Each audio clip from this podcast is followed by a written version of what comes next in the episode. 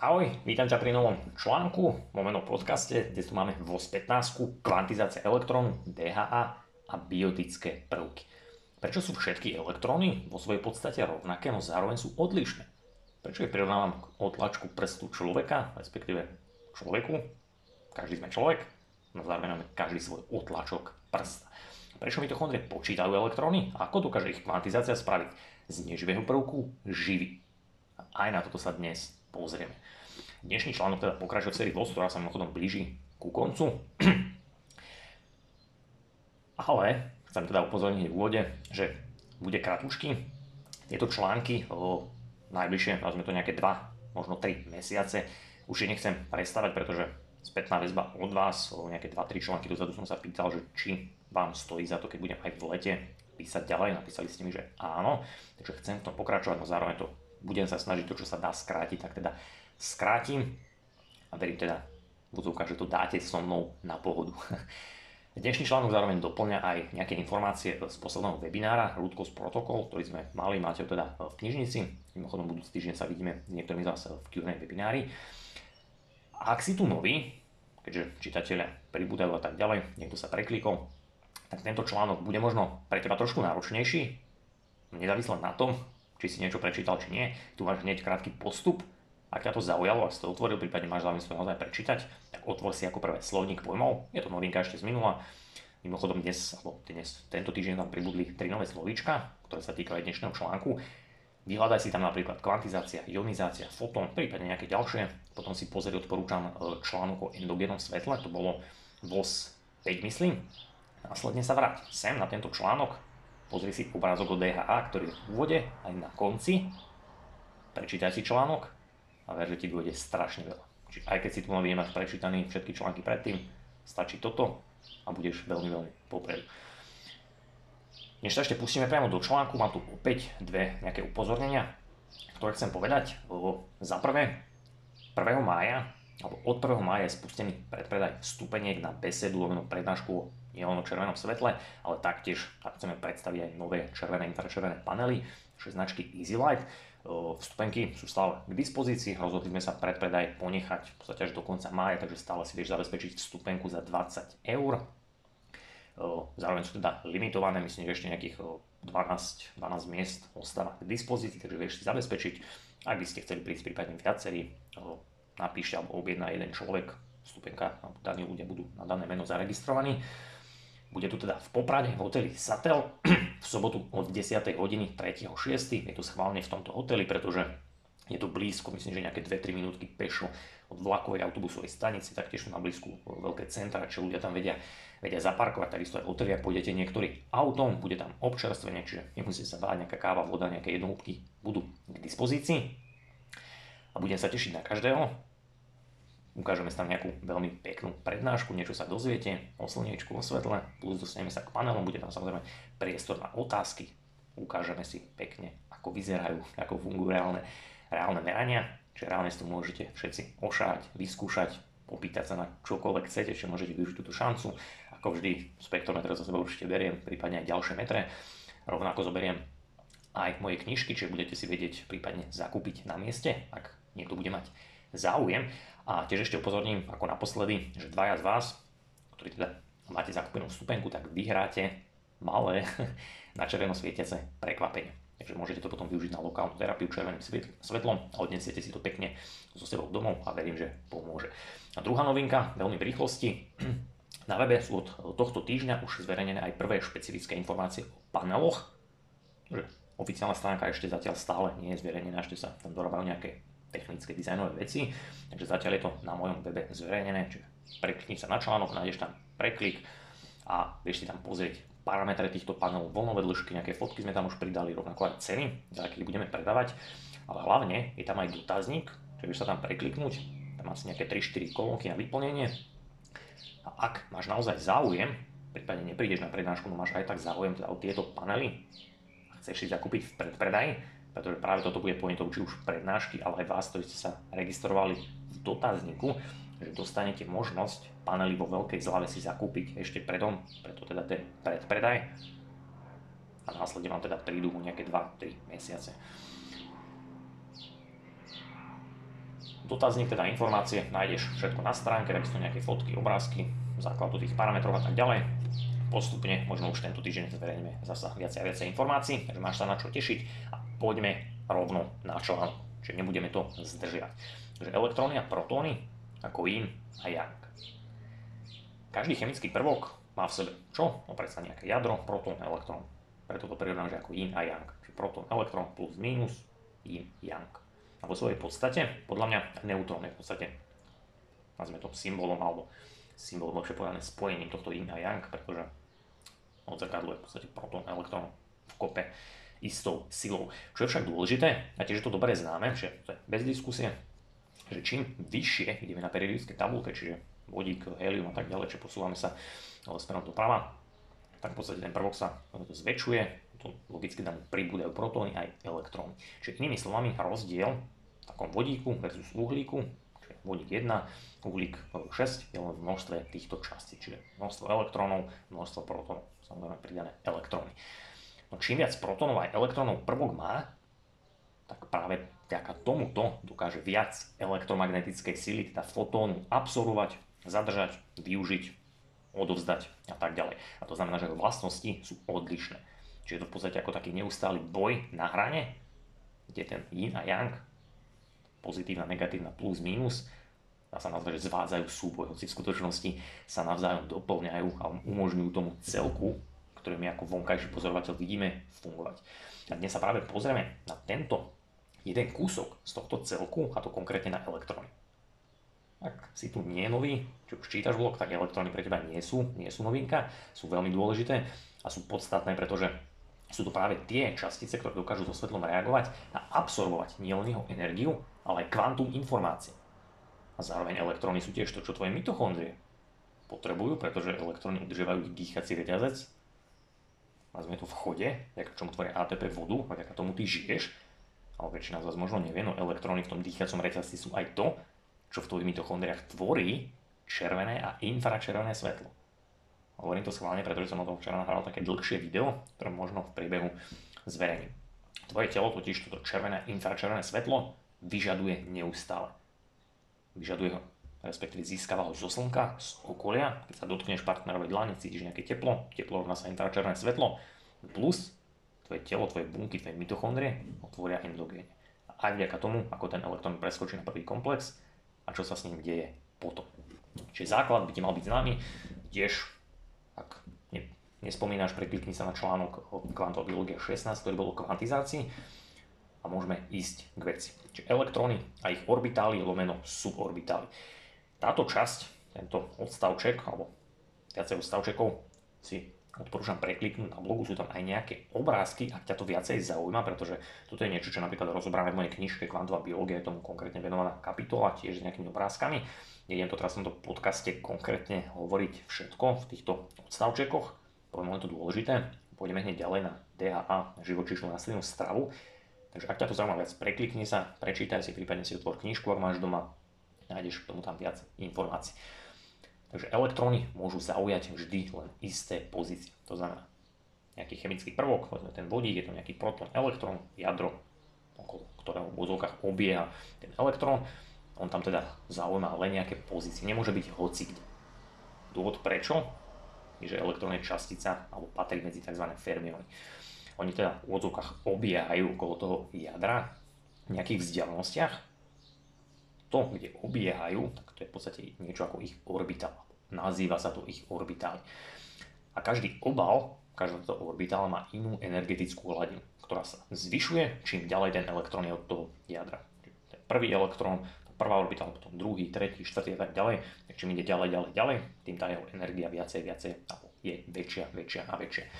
A na to, aby elektrón poskočil, čiže na, na nejakú druhú úroveň, druhú orbitálu, tretiu, alebo naopak spadol, tak si zapamätaj, že on vždy vyžaduje isté alebo špecifické kvantum energie. To je práve tá kvantizácia. Väčšina ľudí to poznala z nejakej ezosféry, kde to niekedy využívajú nesprávne, niekedy fajn, ale toto je odborný termín pre kvantizáciu. A rovnako zasa elektróny v tých vrchných valenčných vrstvách, ktoré sú, nazvime to vo svojom uzemnenom stave, zasa vyžadujú menej energie na ionizáciu. Čiže to je ten zasa taký opak. Že keď ten vonkajší elektrón, ktorý je najďalej od jadra, čiže tam taká, nazvime to, menšia príťažlivosť, takému stačí menšie množstvo energie, aby si ho vykopol z toho atómu. Kdežto tie, ktoré sú úplne hlboko, tie v tých prvých vrstvách, tie potrebujú sakra veľa energie. Napríklad taký rengen alebo niečo takéto, hej, že už takto doslova ionizuje. A teraz späť ku orbitálu. Keďže sú teda elektróny fermióny, ak ti to nič nehovorí, chceš o tom vedieť, predklikni sa na článok, nájdeš viacej, čiže nejdeme teraz zoberať detaily. To znamená to toľko, že elektróny majú tzv. 4 kvantové čísla, vďaka čomu sú charakterizované. A elektróny, ako som to teda povedal v úvode, sú v podstate ako ľudia. Čiže ty, ja, mamina, tatino, brat, sestra, všetci sme ľudia. Ja som človek, ty si človek, mama je človek, čiže v podstate to isté, alebo nejaká tá istá kategória, no každý máme svoj odtlačok. Ten odtlačok nie je rovnaký. Čiže hoci sme všetci v úzovkách rovnakí, rovnaký človek, každý sme jedinečný človek. A toto niečo podobné je aj s elektrónmi.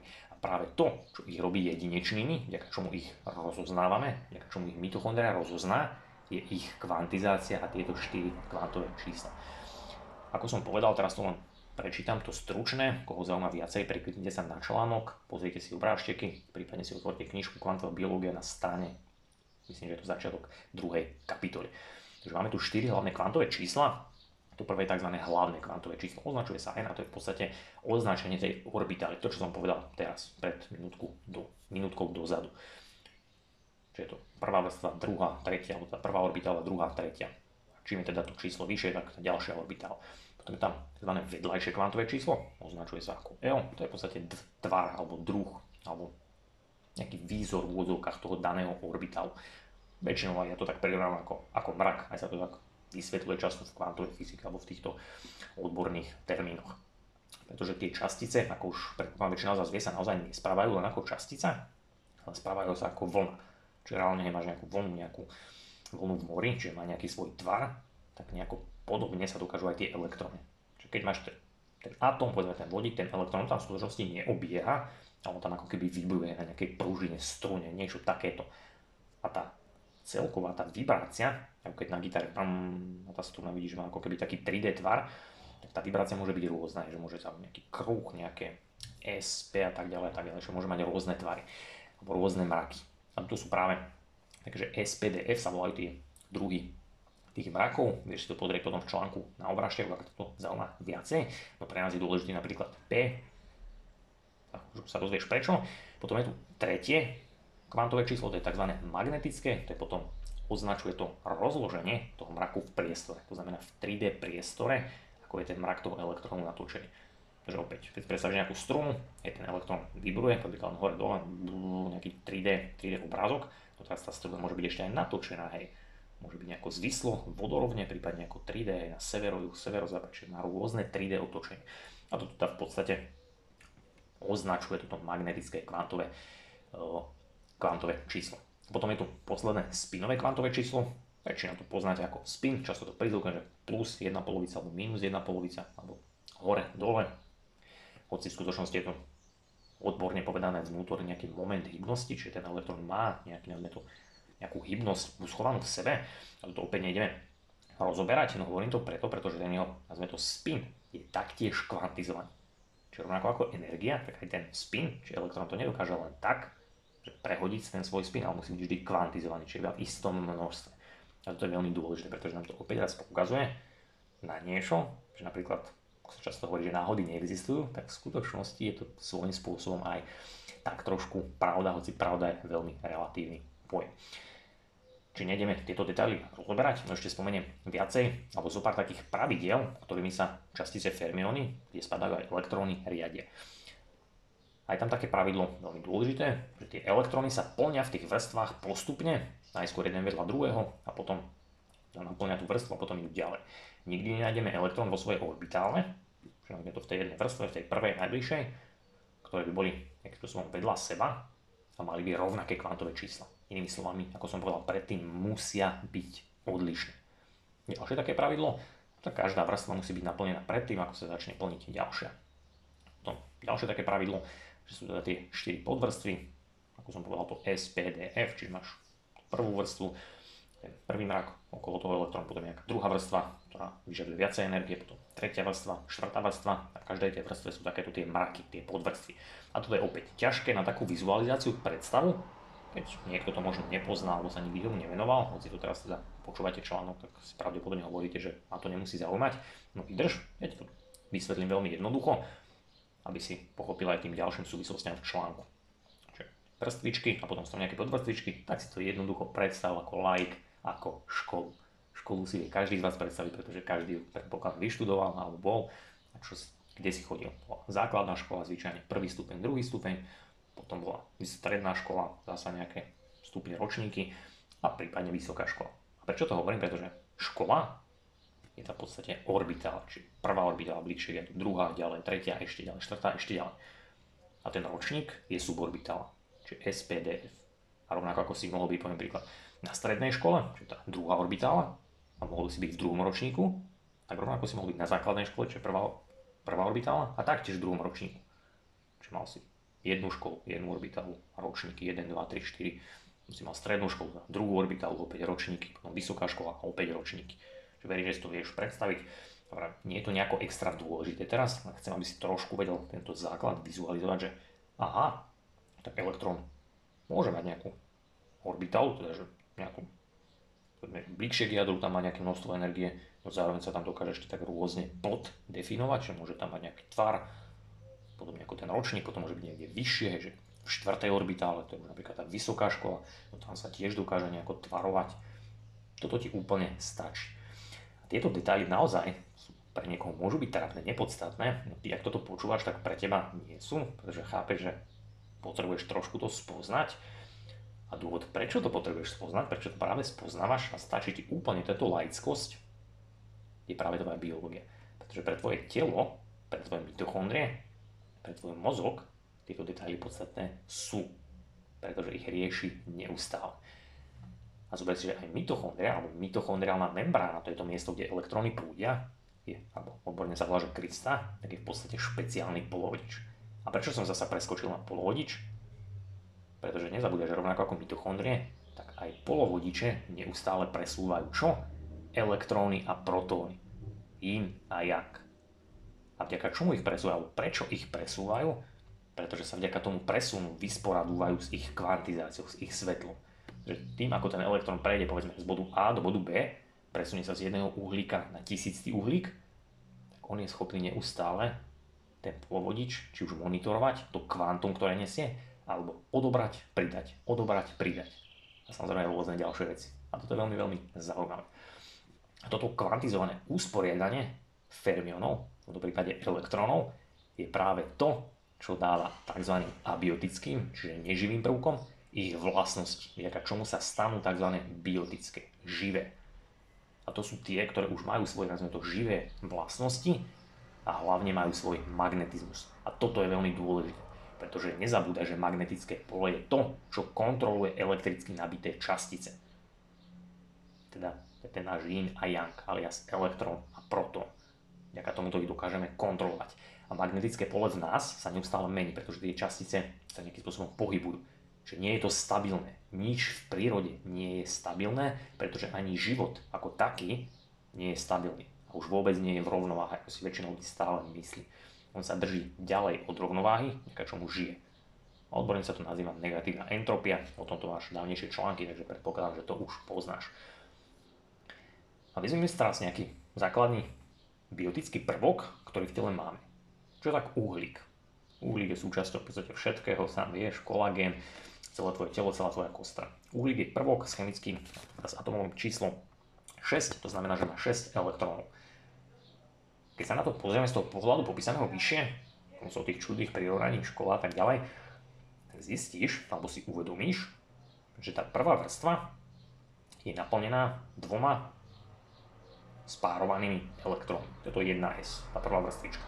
Ako keby prvá škola, teda základná škola, prvý stupeň. A spolužiaci sú tam, nazvime to všetké, trieda je naplnená. Zatiaľ, že v tej druhej vrstve, to už je povedzme stredná škola, tak tam ostávajú 4 elektróny. Dva elektróny v tej 2s, tej podorbitále, čiže v tom prvom ročníku strednej školy, a dva elektróny v tom 2p, v tej druhej suborbitále. To je ten druhý ročník strednej školy. A tieto 4 elektróny dodávajú jeho uhlíku vďaka tomu usporiadaniu svojej vlastnosti. A práve vďaka tomuto slúži uhlík ako tá chobotnica, ktorú často prizvukujem, ktorá rada drží elektróny. Alebo teda ďalšie prvky, má tie 4 chápadla, aj tie 4 voľné elektróny. A to všetci spoznáte, alebo poznáte laicky. Teraz sa opäť možno chytáš za hlavu, že prečo sa niečo takéto splietam, tak zamyslí sa nad tým. Že tie uhlíky sú vďaka tomuto zaujímavé v tom, že oni tvoria tzv. metylové väzby. To znamená, že keď sa jeden uhlík chytí s druhým uhlíkom, a začnú takto zdieľať tie elektróny, že sa vďaka ním ako keby spoja, tak tieto elektróny, ktoré sú v tom tvare P, tá orbitála P, tak oni sa zdieľajú spoločne. Čiže jeden uhlík má voľný elektrón, druhý uhlík má voľný elektrón, to je to voľné chápadlo, chápadla sa chytia, väčšina ľudí, väčšina ľudí by si povedala, že OK, chápadlo je chytené, tak tá ruka je chytená, nič, nič tam už nedokáže urobiť. V tomto prípade tie metylové skupiny, tie uhlíky, ktoré sú spojené, tak oni v skutočnosti tie elektróny prepoja a tie elektróny ostanú vďaka tejto ich schopnosti voľné. Stanú sa tzv. delokalizovanými. Inými slovami, tie elektróny, alebo tie chobotnice, tie uhlíky, ktoré mali každý ten svoj elektrón, tak už keď sa spoja, už ho nemajú každý pre seba, ale zdieľajú ho spoločne. Je to podobné, ako keď sa stretnú dvaja ľudia, povedzme muž a žena, alebo yin a yang, ktoré boli dovtedy sami, no následne sa ich životy preťali a už sú spoločné, už sú ako jedno, už sú ako jeden celok. A schválne robím takéto prirovnania, pretože chcem, aby si to aspoň trošku zafixoval do hlavy. Keď sa napríklad tieto metylové väzby stretnú, a vezmeme si teraz už konkrétne omega-3 masnú kyselinu DHA. DHA má 6 metylových skupín a z hodou náhod sú usporiadané presne skrz celú molekulu.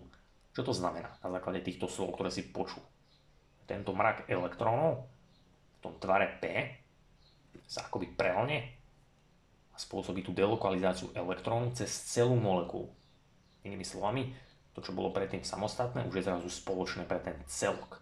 Toto už je teraz ako rodina. Čo predtým to bol samostatný otec, samostatná matka, tá metylová skupina vytvorí, nazveme to pár, a v tomto prípade sa už bavíme o rodine. Čiže tá molekula, tá DHA je už ako celok. To znamená, že ten elektrón v DHA dokáže zaujať akúkoľvek pozíciu nad aj pod tou molekulou už sa nespráva ako častica, ako nejaký jeden podík, jeden elektrón, ktorý je len tuto, no tuto už nie je, on sa správa ako vlna. Čo sa s istou pravdepodobnosťou nachádza kdekoľvek nad alebo pod tou molekulou, teda v okolí tej DHA.